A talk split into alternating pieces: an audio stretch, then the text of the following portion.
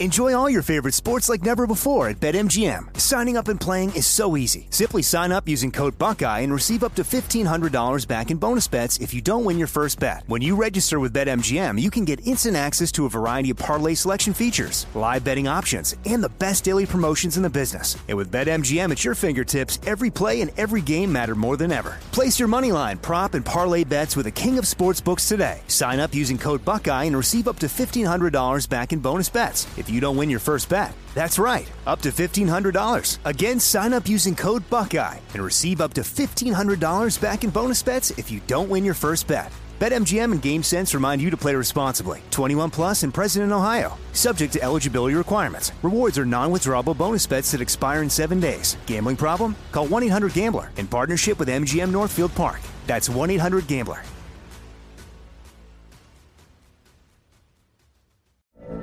From BBC Radio 4, Britain's biggest paranormal podcast is going on a road trip. I thought in that moment, oh my God, we've summoned something from this board. This is Uncanny USA. He says, Somebody's in the house, and I screamed. Listen to Uncanny USA wherever you get your BBC podcasts, if you dare.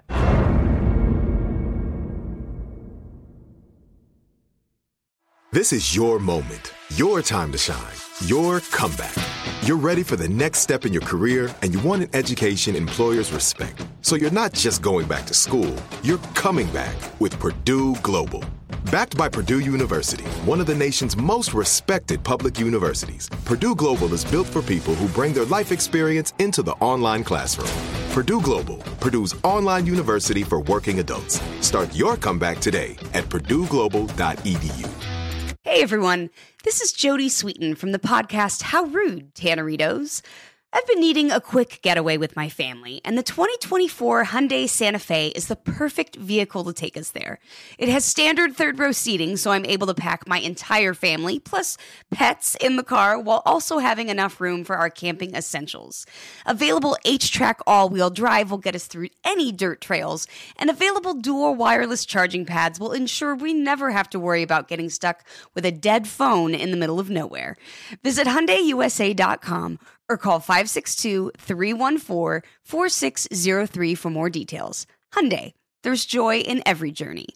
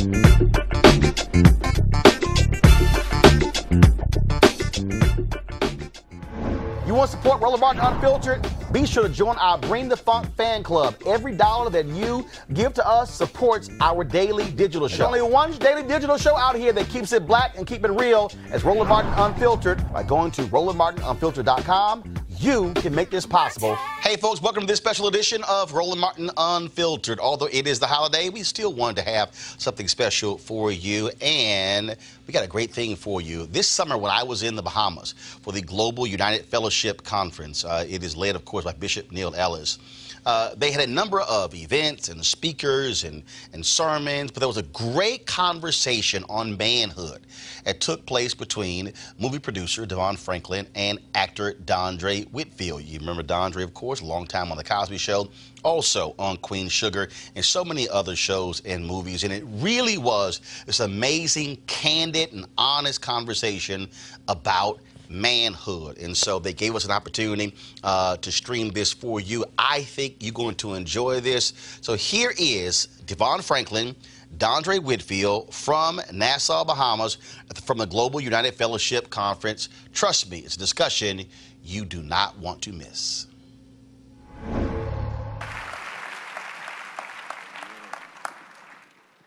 Amen, amen. It is an honor and a pleasure to be with you again would you just give Bishop Ellis his, his honor and, and acknowledgement? Truly, truly, I am blessed to know him and to be able to call him friend. Uh, you may have your seat. You may have your seat. So I'm going to say a few words, and then we're going to talk about what we're going to talk about tonight. Um, I just want to reference Breakthrough um, for a moment. And first of all, thank you, Global United Fellowship, for your love and support uh, Breakthrough did exactly that. It broke through at the box office. Um, we are, you know, I mean, we were able to hang in there for week after week. Uh, we surprised uh, so many people with the performance of the film. And it's one thing for me to be able to have the ability through God's grace to make movies, but it's another thing for you all to get out and support them. So I want to say thank you so much for getting out and supporting Breakthrough. It truly was a success. But here's the one thing I want to say about Breakthrough, which is relevant to each one of you here. And when Bishop Ellis called me and asked me to come, uh, what he's talking about this particular session is God wants to do something personal with each of us. If you are here, as they've already said tonight, it's not by accident, it's by divine appointment. Though, yes, you can give an applause to that. But before we transition into our truth talk, I just want to talk about a truth that's relevant. So often, we, um, our happiness, our depression, our anxiety, our, our joy, all comes down to an expectation that's either met or not. So when it came to breakthrough, I'll be very honest, this, this is what this night's about. It's about being truthful. my expectation of what the movie was gonna do was through the roof. All right? I was expecting that this thing was gonna come out and you would have thought Avengers hit the scene, okay? Before Breakthrough came out, I got a call from a studio asking me if I was interested in potentially having a conversation with them to move my deal there. Now, I, I currently have a deal with Disney and Fox. Fox was purchased by Disney for $71 billion. You heard me right, billion. Y'all don't understand how much money there really is in the world. We, we serve a God that's rich in houses and land. Come on now, if, if a company can get bought for 71 billion and they don't even honor God, what would God do for those that are faithful to him? But that's a whole nother message. That's a whole nother message. This company said, Are you interested? And I said, Yes. And so the meeting that I was supposed to have with them was not going to happen until after Breakthrough opened because of all the schedules. So here I am thinking that, you know, uh, God took me from Sony to Fox and, and, and allowed Breakthrough. Breakthrough was one of the only films that was released once Disney took over Fox. And it was the first film to be released. And the film did well, but relative to my expectations, it did not work. Relative to my expectations. Everybody kept coming to me saying, Devon, you, you should be excited. Your movie's done about $15 million in five days. I said, but I wanted 30. We have an honest conversation right now? So then the question is, is God good? Or is he only good relative to my expectation? I'm coming and I'm sitting right next to you tonight. Because someone here is upset, not because God's not doing it, He's just not doing it in the way you want it, relative to what you expect for Him to do.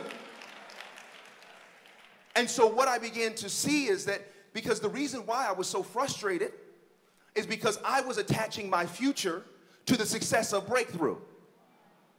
In my math, I said, okay, if breakthrough breaks out in a major way, that means I will be able to get uh, my deal renewed with Disney and Fox. That was what I thought. The movie did great. We did about 50 million worldwide on a 14 million dollar budget, but it didn't necessarily break out. And when I went to Disney and Fox and said, "Are you interested in renewing the deal?" they said no. And I said, Well, God, what is your plan? I know you brought me to Hollywood.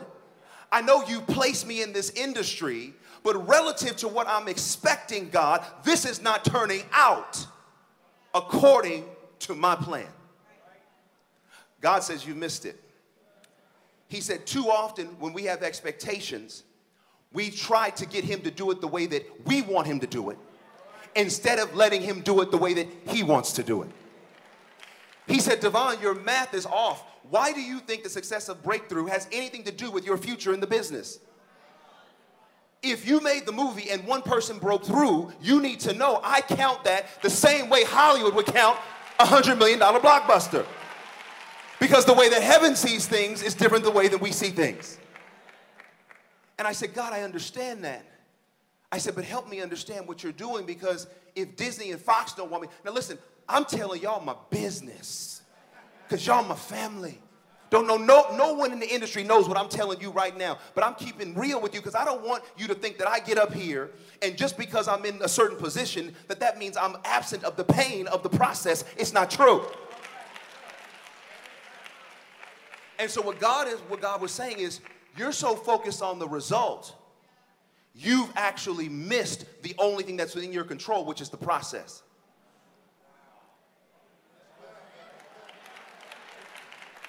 How often do we get mad that the result isn't what we wanted, but God says, You don't have control over the result. I do. The only thing you can control is the process that leads to the result. If you manage the process well, let me take care of the result. And remember in my word, all things work together for the good of those that love him and are called according to his purpose. So I went to the meeting with the other studio. And now, mind you, in my mind, because my expectations were not met, I'm thinking that they're thinking that I'm thinking the way that they're thinking. You get what I'm saying? I'm saying, oh man, you know, I'm going into this meeting. They called me before the movie came out. They had an expectation of what the movie was going to do. The movie underperformed relative to my expectations. I bet it underperformed to their expectations. And as a result, they're not going to want me, and I'm going to have to shut down my company. You see where we go? I go into the meeting, it's a lunch meeting. We don't even talk about movies. We just have a conversation. And at the end of it, he said, So are, are we doing this deal? Uh, uh, well, you don't, well, you, you care about breaking? Man, listen, we don't worry about the success of the film. We want you because we believe in you. I don't know who this is for. You think you have been disqualified relative to your performance, but God says, No, I see your performance. Get your hands off the result. Put your faith in the process, and I will take you everywhere you need to be. Some of you have disqualified yourself from a result that God says it's already written into your story. Stop doing the math that you're not going to get it. What is yours is yours. It don't matter if the business you have makes a dollar or a million. If God says you're supposed to be in business, you're going to stay in business. I don't know who I'm talking to right now, but please allow God to bring you what he wants in his time. Why do I start the message in our time with truth? Because if I am honest, this is what is lacking in the body of Christ truth, honesty. I don't want you to think just because physically I'm on an elevated platform that that means I live an elevated life relative to where you are. It's not true. We all struggle. And I think the more we can flatten out from the pew to the pulpit, the more truth will be in the church.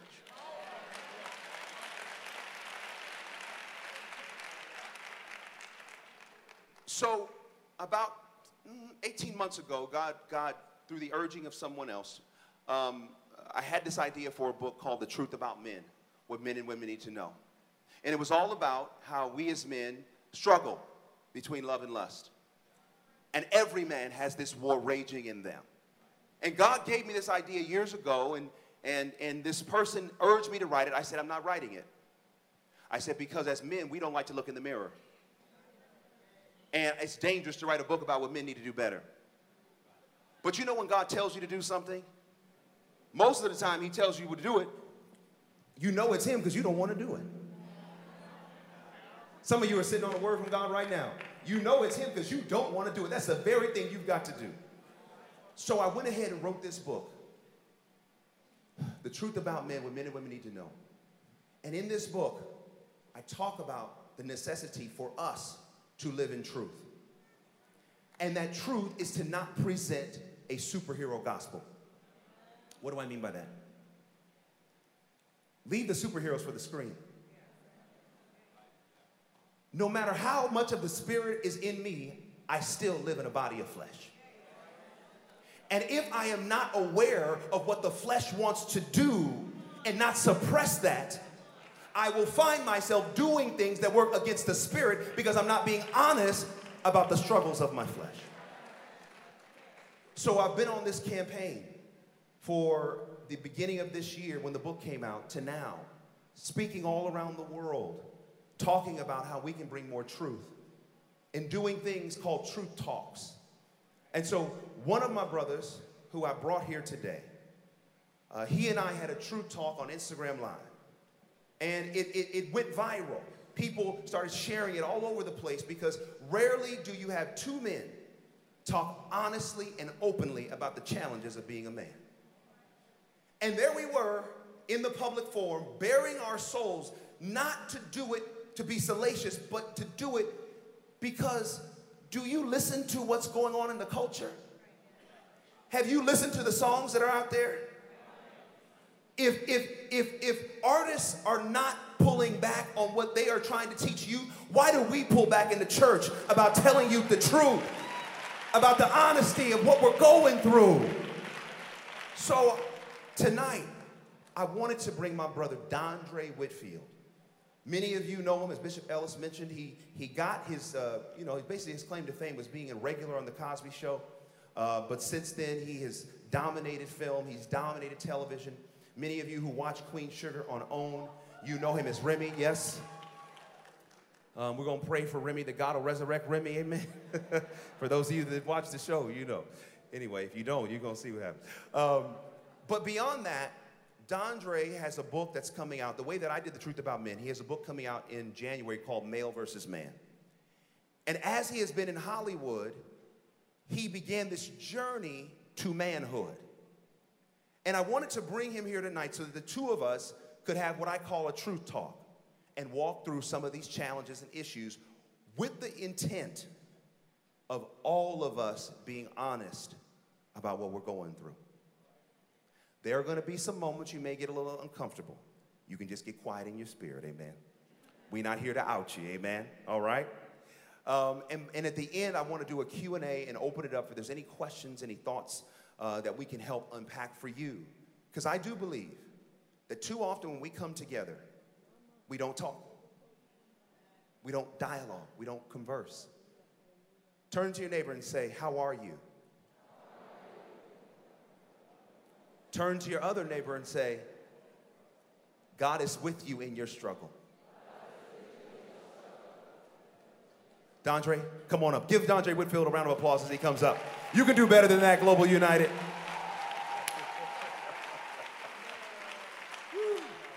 Please. So I, I really want. Wow. You, you, man, I told Man, you they were wow. amazing, right? Wow. We, and, and we got a rainforest here and yeah, everything. we got the ferns, so It's- you know, between two ferns. so, so here's what I really want to start because some people only know you from the Hollywood persona, Right. and and I want to actually go beyond the persona to the person. You and I years ago, when I was at Sony, uh, I'll never forget. You know, I was at an event. Um, I think it was like a house uh, party, and you were there, and you're like, "Yo, D." We didn't know each other at the time, and he was like, "Yo, we got to talk." And we ended up talking and coming together, and you started sharing your testimony with me. And I thought that it was so powerful to help inform who you are now and why you are so determined uh, with this message, male versus man. So, would you just give us some insight into the, the testimony and what really changed your life? Wow. You know, um, it's, it's interesting that, that you started off with uh, the persona and the person.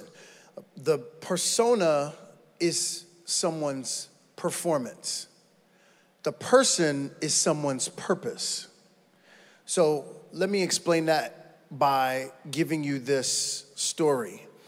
Um, my best friend, um, who literally he and I were as as close as brothers could be.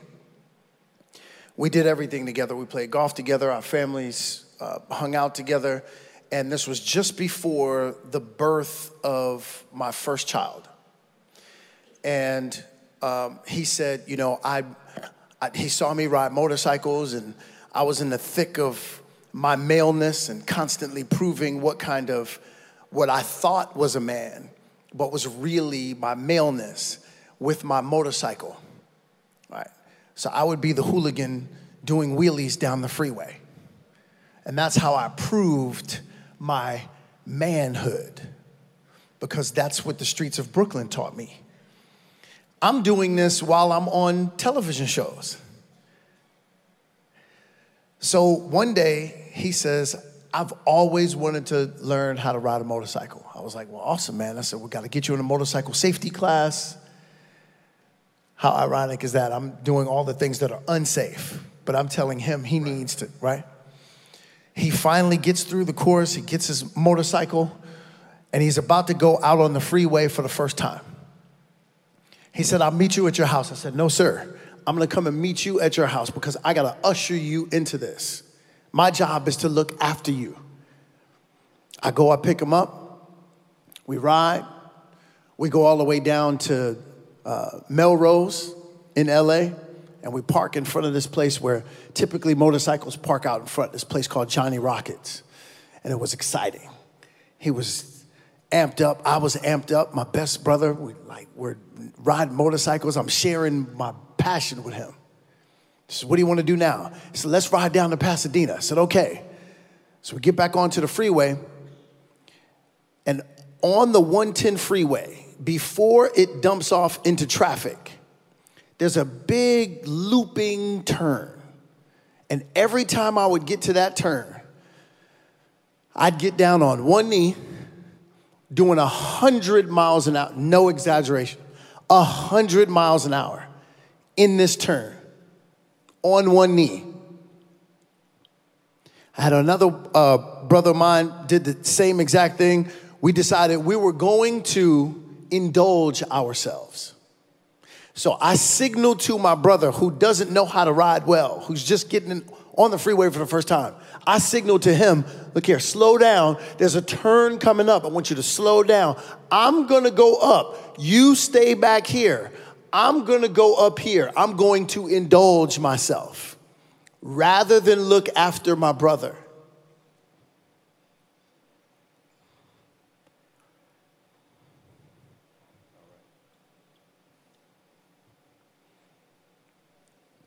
So we go. And in the thick of my maleness, I go into this turn, 100 miles an hour, knee down, again. Powerful, exciting. The rush. We get to the light, we high five, we do the whole thing. We look back into the turn, and I don't see my brother. We look at each other as riders, we know what that means. Something's going wrong. Car pulls up beside us and says, Hey, you guys got a bike down back there. We turn back around, we get onto the other side. He is in the middle of the freeway. Bike is up against the rail. I get down and I get to him. He's breathing, his eyes are fluttering. He's breathing really fast. And I began talking to him and I said, You cannot leave here. It immediately came on my spirit. I said, You cannot leave here. You got a wife and two kids. You cannot leave here. I said, My daughter is about to be born. You haven't even met her yet. You cannot leave here. This is a really dynamic story. I'm going to cut this short. But in the end, when we went to the hospital, they went from taking an arm to a leg to having swelling on the brain to finally they had to pull the plug. It was three months before my daughter was born. His last name was Parker. My daughter's name is Parker.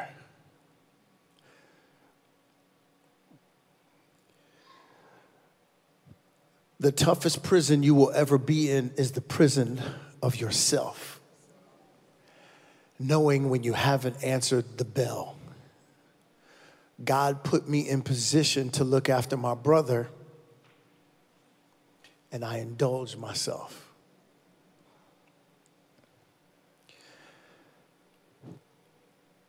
In September, it will be 15 years. The pain is still as fresh. But out of that pain came purpose. Because I realized, I said, I would never again leave my post. I will never again leave my post. And I realized that I was at the peak of my maleness. And I was trying to figure out why is this so difficult? And it finally hit me. It's because you're not walking as a man. And so my father was in and out of jail my entire life, and not having a model that I could mirror for manhood left me in that space. And so every day after that, just came this process of me trying to find my way toward manhood. And that's where I finally got to this book, Male versus Man. And just so you know the difference, because I know some of you are going, well, what is the difference? Grown males, and we got a lot walking around this earth right now. A grown male is a male who generally looks to be served. Did you see how I did that on the motorcycle? I went and I served myself. A man is a male who generally looks to be of service. Huge difference. As a husband, you got to be a man. Why? Because that's looking to be of service. Sisters, when you date a grown male, you will know because he will look to serve himself first. So, this book, when it comes out in January, I travel the country teaching young, primarily young black and brown males how to become men because most, a lot of our brothers have left their post. So, a lot of our younger brothers grow up not knowing what it is to be a man because they don't have a man that is there to model for them what they are supposed to mirror. These young brothers are acting out and are mirroring what is being modeled for them. And so we have to be the models that they now mirror. Wow. Give it for Dondre for just being so transparent. I know that was hard. That was hard. It's still hard. Um, and I think the thing that you're saying, which is so profound to me, is uh, tragedy. You know, that tragedy uh, can transform us if we allow it. Yes. Um, you know, I, my, I, my father, uh, he was 36 years old when he had a massive heart attack and died. Died when I was nine years old, uh, leaving my, bro- my mother uh, to raise me, my older brother, and younger brother. So, in, in my entire life, most of my memories of my father were when he was drunk. He was an alcoholic. He struggled with alcoholism his entire life. Um, his brother struggled with it. Uh, I just recently found out that uh, my grandmother, his mother, and my grandfather were both alcoholics. Just found that out just a few months ago. And so I'll never forget, it was so painful um, losing my father. Uh, my father was in and out of the house. This is a true story. He was in and out of the house. And so, uh, you know, right before he passed away, he had resurfaced. He had gotten a job, a stable job. He got a place where he was living. And he came, you know, to us and we hung out with him, went to the restaurant where he was working, so on and so forth. Um, Sunday, it was a Sunday night, we got the call that he had a heart attack. He went into the hospital. We went to go visit him in the hospital the following day, Monday. He is sitting up in the bed talking to you the same way, talking to us the way I'm, the way I'm talking to you, talking to you all. And he said, I want my family back. When I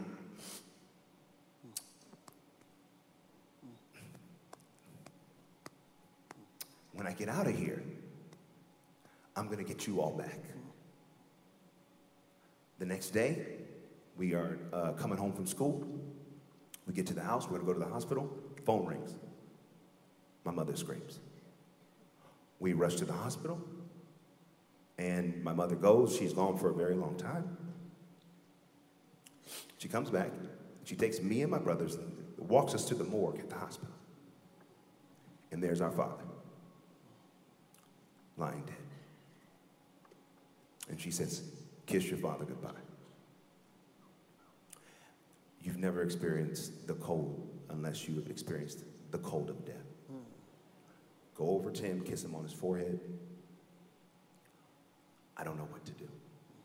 I don't know how to process this. It, I, I don't understand. I didn't even want to go to the funeral. It was so painful. But they encouraged me. My family said, No, you got to go. You need that memory. I'm thankful that I had the memory. Coming out of that, I'm like, okay, well, what, who, I don't know what to do. I don't have a model. There were, there were different men in, our, in, our, in my life, but not one that really took an interest that was like, we're going to be, con- I'm going to be consistent with you and your brothers. Right. So as a young man, you know, male, trying to figure this out, it was very difficult. Yes. The thing that transformed me was me seeing I, two things. One, I don't want to end up like this. Right. And what work was cut short in him that I'm supposed to finish. Amen. Yes.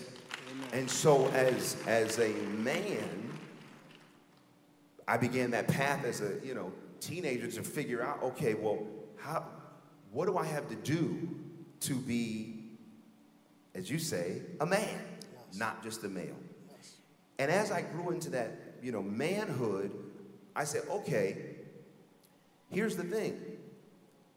If I, you know, the church, I was raised in the church, you know, okay, my thing was like, all right, well, I'm not gonna drink. Okay, cool.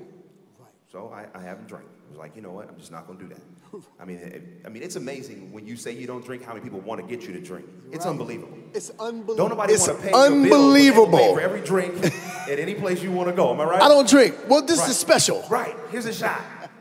Try this. Come on, you know. Don't you want some Ciroc? No. But here's the thing that was so interesting, which, uh, which will help us transition into the next area I want to cover, which is this. Being raised in the church, I said, okay, hey, I'm going to wait to have sex until marriage. Right? I'm going to I'm to I'm to prove my manhood through declaring to everyone that this is what I'm going to do and to, you know, basically just try to crucify my flesh. Right. Um, 18 years old happened. Got into a relationship my senior year of high school. And my decision to wait went out the window. Now I know some of y'all don't know what I'm talking about. I know, I know. y'all can't relate. I. So, Puzzled. But, but here's what but here's what was interesting. I kept telling everybody else that I was still waiting. Mm-hmm. Because I felt like if I walked in that truth, That's right. Nobody would accept me, I'd be rejected. That's right. But the more that I began to present this image, but do something else, it tore me up. Definitely. Absolutely. And so that wrestling between who I said I was and who I really was, Yes. it was so painful. It's truly what has prompted me to this moment to be on this crusade the same way you are, because as men, and, I, and yes, this is also, I think, true for, for some women, but as men, we are killing ourselves Yes. because we're presenting an image, That's right. but when we go home, we're something else. That's right. That's right. That's and right. we're not being honest that it is hard. It is hard to navigate this flesh. Yes. Very, very difficult. I'm gonna say this last part and then I'm gonna ask you a question. So I didn't wait, didn't wait my entire college career, was in and out of a few relationships. I was in a relationship when I graduated college, and I said to God, God, if you can get me out of this, I will wait. Because I was not strong. I'm, come on, y'all, I'm having an honest moment. I wasn't strong enough to stop in that relationship. I just wasn't. I said, Lord, I want to stop, I can't. Need your help. If you get me out of this, then I'll wait until marriage again. He got me out of that relationship. I did not know that I wasn't going to get married for another 10 years. Praise the Lord. Amen. Somebody. Amen. But here's where I'm going. I think, oh, I get married. I ain't got to worry about this lust. I call lust the dog. The dog is asleep. I say I do. Uh, man, I can't wait to talk about this one. man, dude, a couple months into this marriage, Yes. that dog wasn't asleep. I mean, the dog wasn't gone, it was sleeping. That's right. That thing woke up. I said, What's happening? I thought marriage just took care of lust. No, sir. My No, brother, sir. we are married to some of the most beautiful women on the planet. I was just, that's why I so said I wasn't talking. so talking let me about ask you a question as a man. Yes. Why is the attractiveness of our wives not enough to Not- manage the flesh? Not close. Are we Not saying close. too much? Are we saying no no no, we're gonna say more than we- this, so you better get yourself okay. ready. Okay. Sisters, let me tell you something, and then I'll get to my brothers. Sisters, let me tell you something. I don't care how fine you are. Because my wife is one of the finest I ever seen in my life. Mine too. Okay? Amen. I can't say that about your wife because that's my sister. But some have said, some, some people have said that. Some people have said that. Some people have said your wife is fine.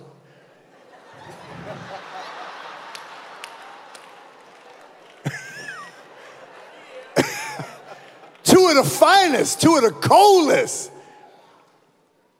It ain't enough. It ain't enough. Here's what you're looking at you're looking at hunters. You are looking at hunters. Let me break this down real quick. When a man says to his woman,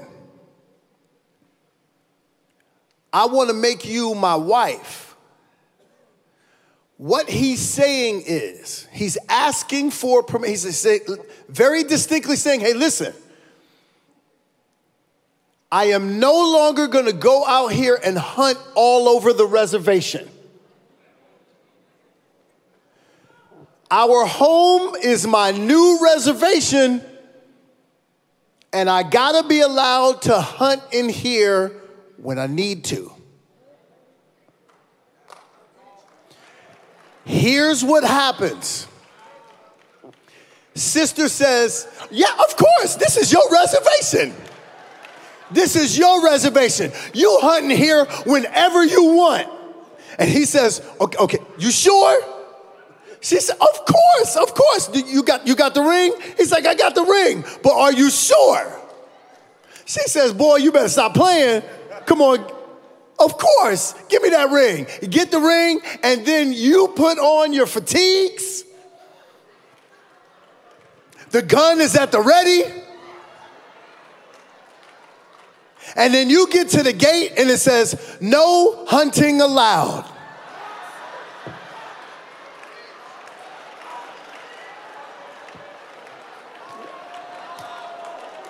Come on now. This, this, this ain't this, this ain't happened to nobody, huh? This ain't happened to nobody. Oh, oh, oh, the brothers are standing up. It has happened to somebody. Okay, I see some more brothers standing up. Okay, okay, and that brother now. raising his hand. Right. Okay, right. okay. So now, here's what happens. Now, I'm gonna tell you this just like I told my queen, my wife. I said, babe, my job is to keep me uh, sister, unfold your arms. You don't have to be upset. You don't have to be upset. You don't have to be upset. She already she mad with me already. We ain't even in relationship. Unfold your arms in the name of Jesus. I told my wife, I mean, I told my wife, I said, babe, my job is to keep me out the street. Your job is to make it easier.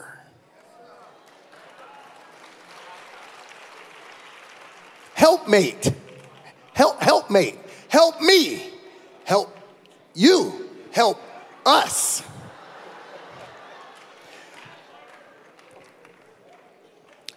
When, when, when I walk, and I see a sister coming in my direction, and I can feel in my flesh if that particular uniform that she's wearing is physically attractive to me, I'm already rebuking. okay, man, okay. So now head down, gotta keep moving. Head down, keep gone, gone, gone, gone if my head is up too long and I'm surveying too long, I'm immediately on a call with my wife because we haven't had a session. It's been too long. Right? We just being real. Hey, listen, this thing is it's gonna bleed. You, you, understand? This is just flesh. I don't care who you are as a man. And watch this. Okay. Every brother in here, particularly up in here, it's a whole lot of power right up in here. The more power you got, the more power you are given, the more they coming to get this right here. And the same weapon that you have, the same gift that you have, look, if you got a gun and you fighting off evil with that gun, that gun can be used to hurt you too. So the weapon that's formed against those can be formed against yourself. So the more power you get, the more power you are given, the harder it is to maintain all of this because some woman that is fleshy, who doesn't understand her assignment is coming for you. Okay, so this is this is good. This is good. What I hear you saying is that as a man, yes, you have to be aware of the fact that you're doesn't matter no matter how holy you are, you're still a man. And you have to safeguard yourself Yourself. against yourself. Against yourself. Because the, the reality is that women really don't have to do much. Uh, s- what- breathe. That's it. Br- meaning, breathe. meaning women don't have to do much to get a, to get a man to operate in the flesh. Most men are already in that place. Walk. Right. It's very simple. And don't smell good. But watch this, watch this. Here's what was so interesting since we're talking about sex. Is this too much, y'all? We saying too much? All right. So again, we're gonna go a little bit deeper, telling you some stuff here. So going back to sex and marriage, Yes. which is important. Uh, a lot of times, this is where the enemy does the most damage. Yes. Because the person that you are married to oftentimes can be the person you are least honest with, Yes. you least communicate with, Yes. and the person you're least intimate with. Yes. Why does this all break down? So I'll give you all some insight into my marriage. Again, y'all, I'm sharing my truth. Okay? So Meagan and I got married, you know, seven years ago in June. Amen. Give it up for seven years. And Yes, uh, indeed. Say it again. Yes, indeed. Yes, indeed. So, um, you know, she, when we started, when we got married, you know, of course, somewhere in the book of Genesis, it says that, you know, the women's supposed to cook and the men's supposed to take out the trash. That's, that's in the book of Genesis. Y'all, yeah, it missed, it, that's what it That's says. only in the book of Genesis. so, so again, uh, so I had an expectation, right?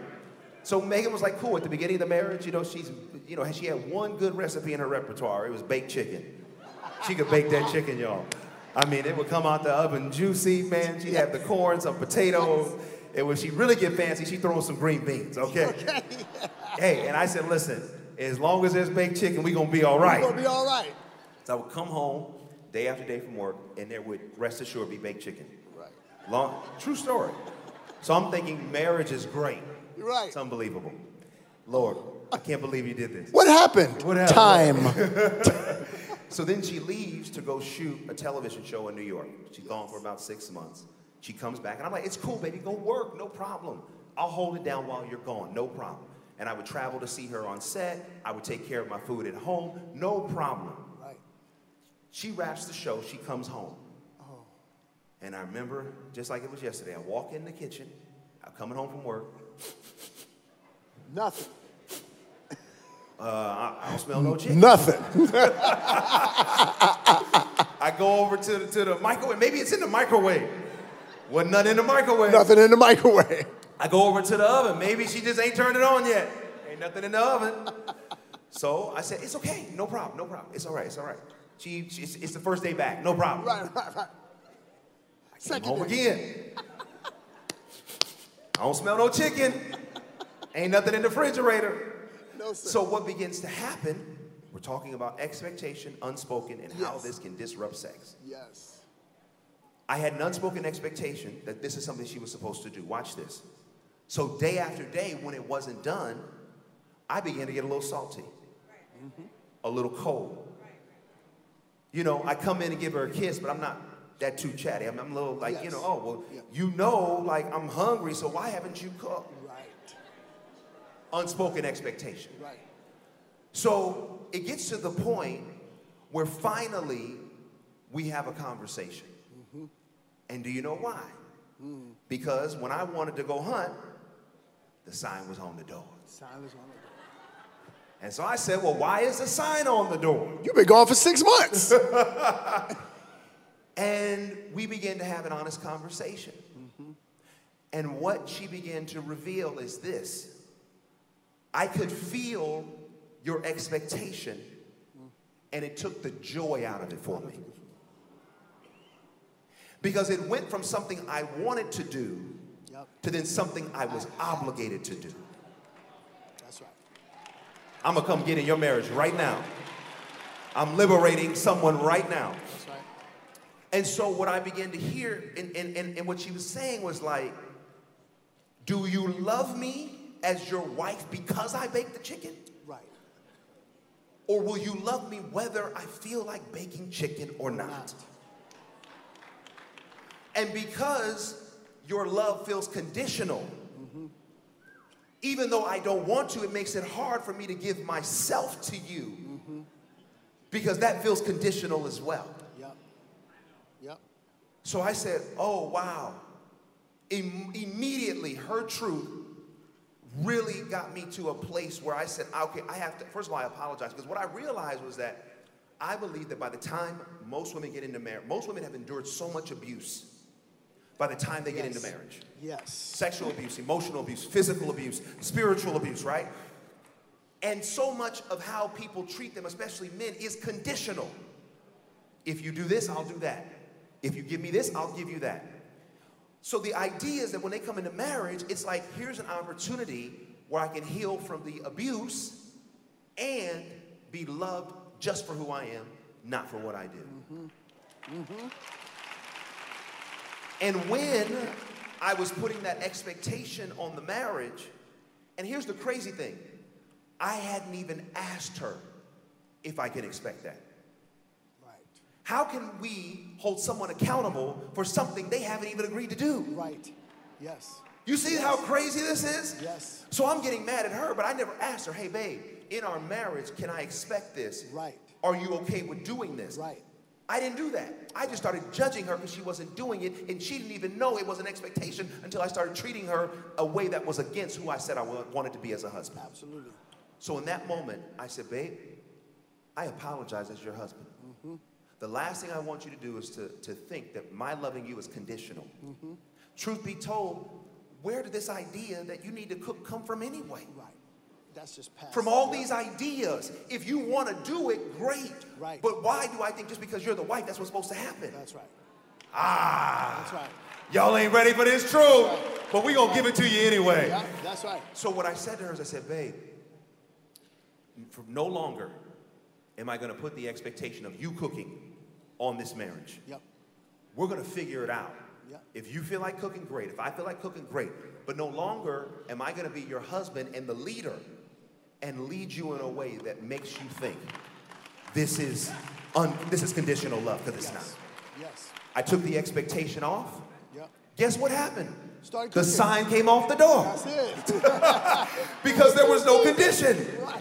And there was a freedom to be who she wanted to be without the obligation to do something she may not have wanted to do. That's right. So, do I get some baked chicken now and again? Yes, I do. Yes. But sometimes I'm the one trying to bake the chicken. Yes. Or we order the chicken. That's right. The point is this too often as men, we think that our manhood is an excuse to be and do what we want to do. Yes.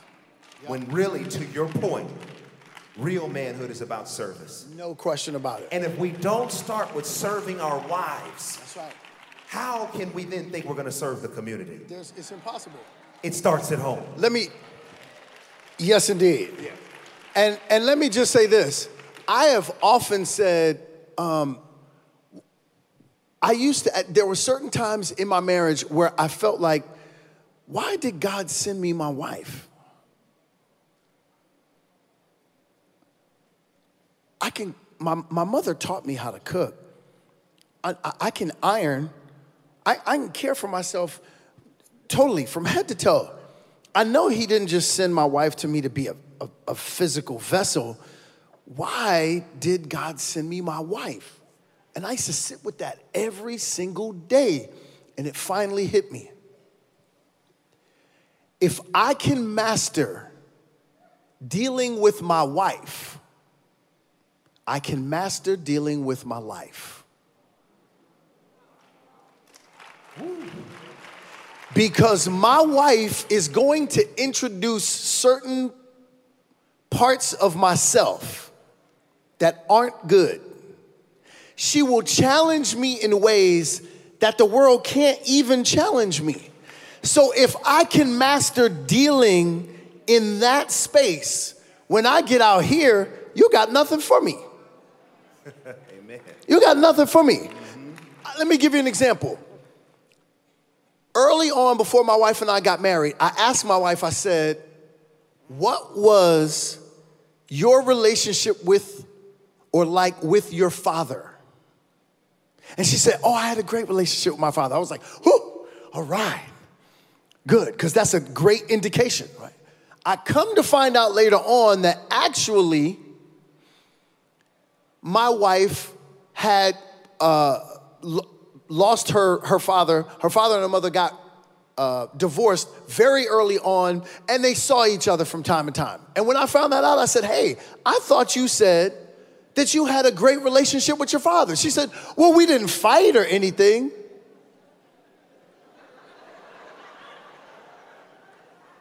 I said, That's not a great relationship. It's a cordial relationship, but that's not a great relationship. And what I finally realized was wow, some of the, one of the most profound forms of abuse is abandonment. Many of our sisters, okay, brothers, I want you to not react when I say this. Don't react. Sisters, act like you don't even hear it. Have you ever been greeted by a sister and you feel like, what is all this attitude about? We don't even know each other. Some of our sisters have been abandoned by somebody who looks like us. So it's very difficult for them to give themselves over to somebody who looks like you because you look like the brother who abandoned them. How can she trust that you are not going to abandon them? Because this was supposed to be, sometimes it's dad. So if dad abandoned them and you're less than, that, than dad, how can I trust you to not abandon me? This was supposed to be the baddest man on the planet and he abandoned me, what makes me think as a woman that you won't? And so, what you're dealing with in our sister who greets you that way is fear. It feels like aggression. That's how we get it confused. It feels like aggression, but it isn't. It's fear. The aggression just comes from the fact that saying, just back up, back up. I can't give you my heart because I can't have it broken one more time. And just because you have a wife doesn't mean that she's not dealing with that same source of abandonment. And I realize that about my wife. My wife wants to give herself over to me fully, but she is battling the small version of herself.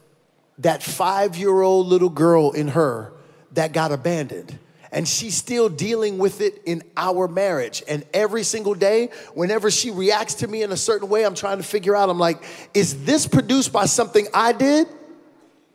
Or is this produced by that dude? And I gotta care for it. And what I find so fascinating about that, I know we have, uh, you know, our time is, is just about up, but what I find so fascinating about that, and I think why it's so important for us as men, is to, you know, when the Bible says, so often you know, we, we look at Ephesians 5, we focus on women submit, wives submit. But really, it's husbands love. No question. No As question. Christ loved the church. Yes. And he sacrificed everything for the church. Yes. It doesn't say love if she submits. Right. That command to us as husbands is independent of her reaction to how we love. That's exactly right. And I think that it's so important for us as men to get back to sacrifice and service and truth. Why is this so necessary? Because the only way that I believe we can navigate this flesh and honor our commitment and not cheat on our wives and not do one thing and say another is to be able to communicate with each other. I know that there are a lot of leaders in the house. If you don't have someone to talk to, yes, you might be positioning yourself to fall to the very thing you're trying to resist. No question about it. No question about it. It's not a sign of weakness to say, hey, I just delivered this sermon. Yo, I need some help because what I wanted to do after this after service was not what I preached about. Mm-hmm. Mm-hmm. Yo, I'm, I'm traveling, I'm by myself. Yep. What I'm thinking about doing, I'm, I'm about, we need, I call in the book, create a safe space. We have to have safe spaces to talk. And the last thing I want to say is this too often in the church, when people are honest, We judge them. We sit them down. We hit them with how could you? So what does it do? It disincentivizes anybody from being honest because it's like, oh, I saw what you did to the last person that was honest. They lost their job. They got taken off the pulpit. Like, no, no, no, I'm not going to be honest. I'm going to present an image. Yep. And the reality, I'll just deal with me and Jesus. And we wonder why we're losing our power and our influence. Yep. Because people come in the, in the house and they don't feel the truth. They feel the truth in the world. Yep. You know, young people saying, yo, I listen to Drake. You know, I listen to Blueface. Why? Because I hear more truth than I hear in the church. We got to change that by being honest. Yes. That just because we're here doesn't mean we have it all together. And we have to start communicating with one another as a key to get it done. One last thought. Let- we definite. I, I know we got to go. But this this is a really good one. I, the accountability that we have as accomplished men in each other. That's right. When we see something about us Yo, and that walk ain't right, there's a phone call coming. That's right. It's very easy for us to stifle God's voice because God's voice is with is in us. It's very difficult to silence your brother's voice because it's outside of us. We need that loving accountability. And I'm gonna tell you something. We can come here and we can feel like, often we can feel like we got healed, but sometimes we were just distracted. The Bahamas is beautiful. Walk outside here and see how distracted you are. It will produce a great feeling. It will leave you walking away feeling like, I've been healed. You just got distracted. So we got to be intentional about saying, okay, let me go inside and figure out what's going on that I need to restore and resuscitate. And then get some loving accountability around us to make sure that we're being held to that standard. That's right. That's right. That's right. I wish we have more time. Have you all been enjoying this conversation? Has it been helpful to you? So here's what I want to do. Please stand up. Yes, sir. Um, I first want every woman in the house to stand, if you would. Every woman yes, in the please. house to stand. As two men, uh, men of God, we want to apologize because there have been some men that abandoned you. Yeah. There have been some men that abused you. There have been some men that, that literally had no regard for your heart or your body. They took what they wanted and they left. And you've never heard, I'm sorry. Dondre and I stand in the gap tonight. Yes. And we apologize. We apologize. We are sorry for the times when you were hurt, for the times when you were abandoned, for the times when we as men did one thing, said one thing, and did another. We want you to know that we as your brothers are with you, we are for you, and we are on a mission to change the culture one man at a time. Yes, indeed. Amen. One man. Amen. If you are a man in the house, I'm asking that you would stand right now. If you are a man in the house, I'm asking that you would stand. Hmm. Look at that. I want you to know that you are greater than your struggle. And it's okay to admit as a man that you don't have it all together. That's right. Strength is found in weakness, not in just projecting more strength. I need you to know that God did not just bring you here tonight just to make you feel good or us to feel good. He brought us here as men because He wants us to change. Amen. If you are struggling in a way that nobody knows, I'm not asking you to put your business out there publicly, but I am urging you privately to find somebody you can talk with. As Bishop Omer mentioned, uh, there are people here this at this conference you can talk with, just to say, "Hey, I don't know how to deal with this. Can you show me the way?" If you are a man, please do not find your strength in silence. Your strength is found in communicating. Your strength is found in talking about what's really going on.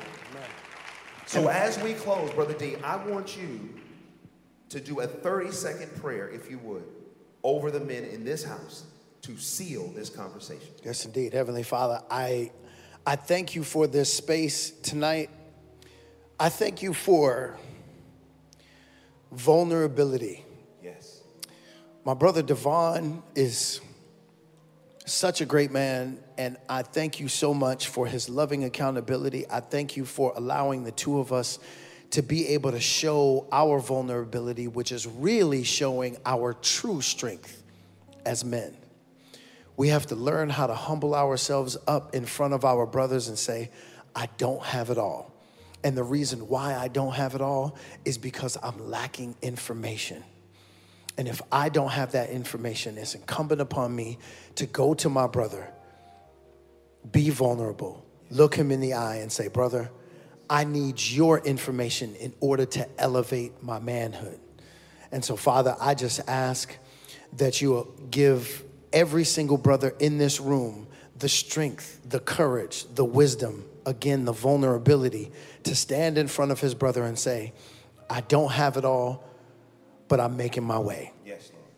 Allow me to be elevated. Allow me to get the information that I need in order to be the husband that I need to be, in order to be the father I need to be, in order to be the leader I need to be, in order to be the man that you have ordained me to be. So I ask all of these things humbly in your son's name. Amen. Dear Heavenly Father, I pray for every woman in the house. I pray, dear Lord, that you would heal their heart, that you would let them know that you love them, single or married. At the end of the day, dear Lord, I want every woman to know that they are valued and that they are valuable, that they are loved and they are loved. And I pray that what is done here tonight will resonate far and wide. It's time as men and women that we stop talking at each other and begin to talk with one another. And I'm crazy enough to believe that that conversation and that healing begins tonight. In the mighty name of Jesus, we pray.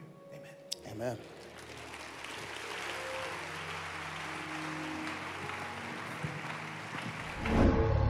Right, folks, I certainly want to thank Global United Fellowship, Bishop Neil Ellis, Dondre Whitfield, and Devon Franklin for allowing us to stream that for you. It really is a great conversation. And uh, be sure to get Devon's book, as well as look out for Dondre's book, in January of 2020. And folks, uh, this is why we do Roland Martin Unfiltered to bring you these type of conversations that you really can't get anywhere else. And so we certainly want you uh, to please support us in what we do. Go to RolandMartinUnfiltered.com.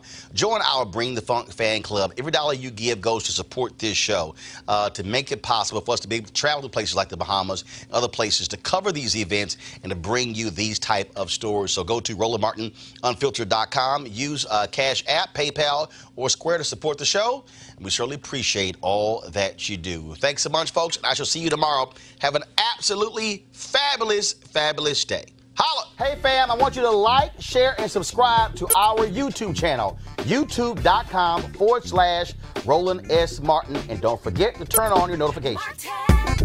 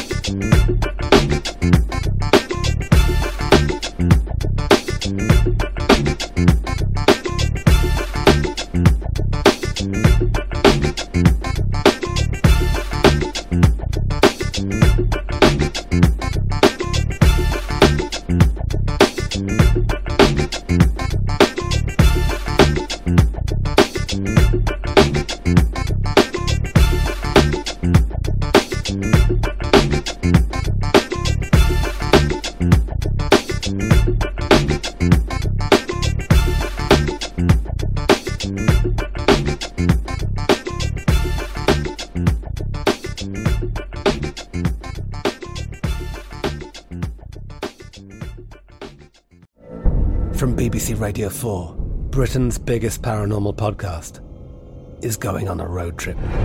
I thought in that moment, oh my God, we've summoned something from this board.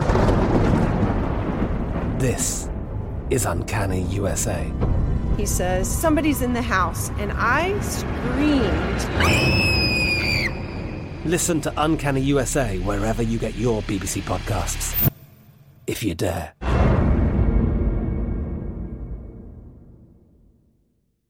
Are you looking for the perfect move in ready home this spring season? Now's the time to buy at Fisher Homes. For a limited time only, enjoy below market interest rates starting at 5.375% APR, 6.139% APR. With these exclusive lower rates, you can save hundreds on a move in ready home and start enjoying the benefits of homeownership even faster. Schedule your personal tour with one of our new home specialists at FisherHomes.com and make this spring the season you find your perfect home sweet home. Financing provided by Victory Mortgage, LLC, NMLS 461249, Equal Housing Lender.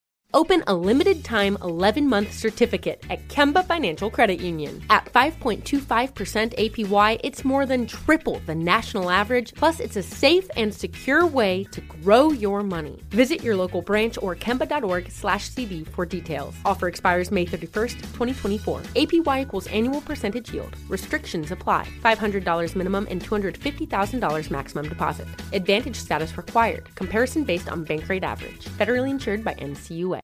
With lucky landslots, you can get lucky just about anywhere. Dearly beloved, we are gathered here today to. Has anyone seen the bride and groom? Sorry, sorry, we're here. We were getting lucky in the limo and we lost track of time. No, Lucky Land Casino, with cash prizes that add up quicker than a guest registry. In that case, I pronounce you lucky. Play for free at LuckyLandSlots.com. Daily bonuses are waiting. No purchase necessary. Void where prohibited by law. 18 plus. Terms and conditions apply. See website for details.